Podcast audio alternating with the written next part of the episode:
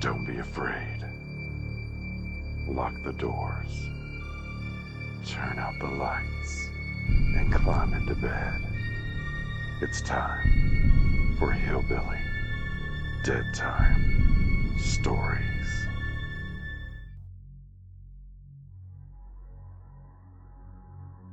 If you mention Atchison, Kansas to a history buff, they will no doubt immediately think of Atchison's most famous resident, Amelia Earhart.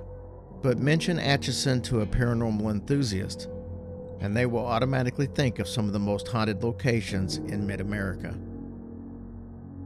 For more than a decade, paranormal enthusiasts, brave travelers, and those who like otherworldly dimensions have been flocking to Atchison, intent on exploring its rich haunted history.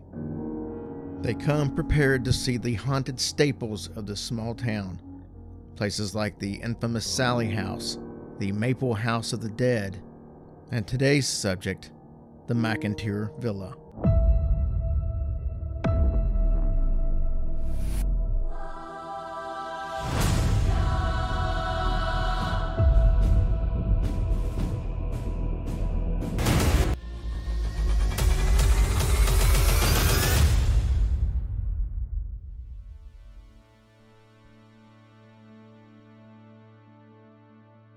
John McIntyre was born in Ireland in 1827 and came to the United States alone as a boy.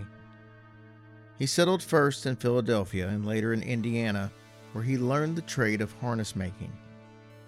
Hearing of opportunities existing in the West, he moved to Kansas in the early 1860s, first setting up home in Doniphan County. John McIntyre started a small shop in Atchison where he manufactured harnesses and saddles. His products became known for their workmanship, and he did a great amount of business with wagon trains plying the overland trails. His business became so successful that he had to enlarge his facilities and manufacture his products on a large scale. The wealth he accumulated from his businesses was invested in real estate in Atchison and nearby St. Joseph, Missouri, right across the river. He also erected a number of business blocks in Atchison.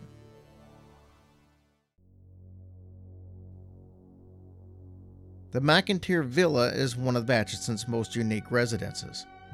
Construction started in 1889 and was completed in 1890. The large, impressive brick residence was constructed for John McIntyre at the cost of $14,000. The architect has never been identified, but the builder was Owen E. Sipe, a longtime Atchison contractor. John McIntyre's first wife, Alice, died in 1892 he remarried his second wife, Anna Conlon, a widow with three sons, in 1895.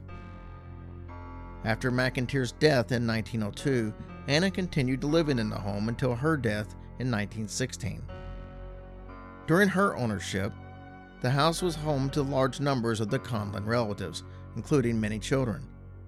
After 1916, until about 1925, her brother, Judge Charles J. Conlon, a prominent Atchison lawyer and his family made it their home.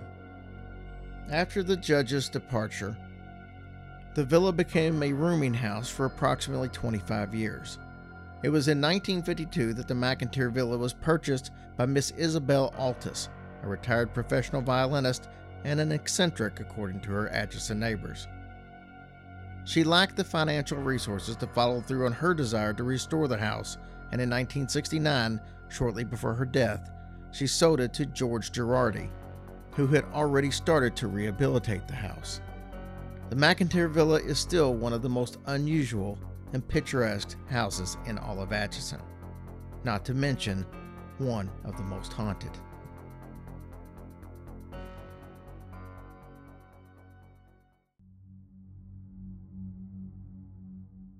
Some of the ghostly occurrences at the villa include lights turning on and off in the tower, which does not have electricity.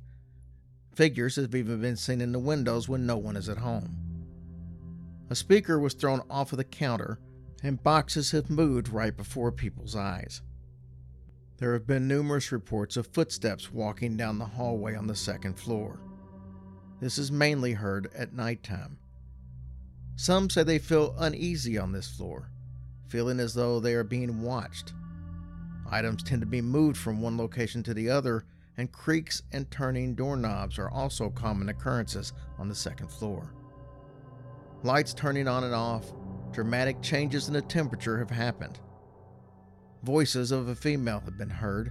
A male voice has also been heard very recently in several rooms on the second floor.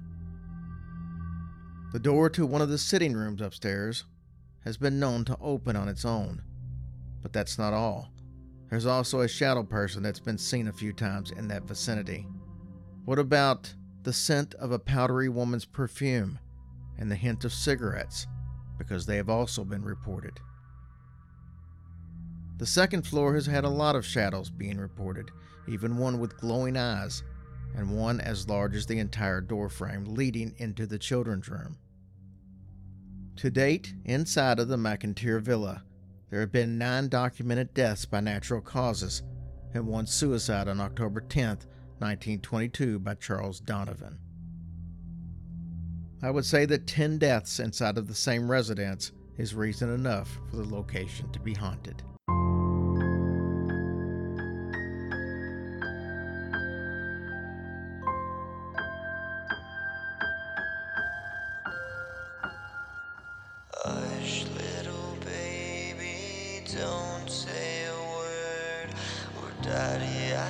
Fight off a zombie herd.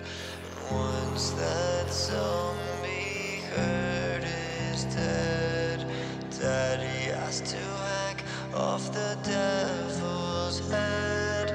And if that devil's head gets hacked, Daddy has to hunt down a werewolf